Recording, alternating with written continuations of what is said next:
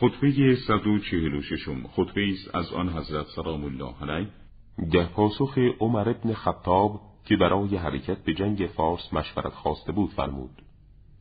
پیروزی و شکست این دین الهی با زیادی و کمی نبوده و این همان دین خداوندی است که خود آن را پیروز ساخت و لشکریان او کمک و یاری نمودند تا رسید به آنجا که رسید و طلوع کرد همان گونه که طلوع کرد.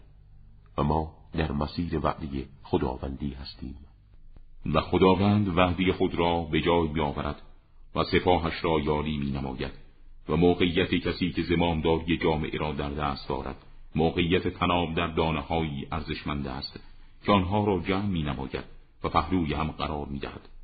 پس اگر آن تناب بریده شود دانه ها پراکنده گردد و از بین برود و سپس همه آنها با یکدیگر جمع نمی شود اگرچه عدد عرب امروز کم است ولی به جهت ایمان راستین به اسلام زیادند و با اتحادی که دارند عزیزند.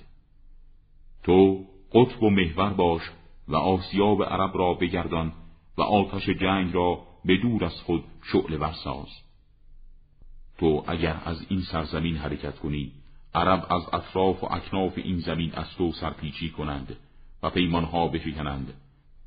تا آنجا که آن اختلالات مرزی که پشت سر تو به وجود میآید با اهمیتتر و سختتر از آن پیکار خواهد شد که در پیش رو داری. اگر عجمها فردا در تو بنگرند خواهند گفت این است اصل و رئیس عرب. پس اگر او را بریدید و از بین بردید راحت خواهید شد. و این تخیل و تلقین باعث تشدید جسارت و حجوم و طمع غلبه آنان بر تو خواهد بود. و اما این که گفتی دشمن برای جنگ با مسلمانان حرکت کرده است.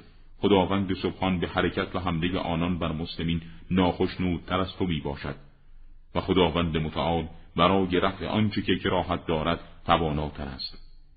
و اما آنچه که درباره آنان متذکر شدی ما در گذشته با کسرت سپاه و قوه نمی جنگیدیم بلکه تنها با یاری و کمک خداوندی جهاد می کردیم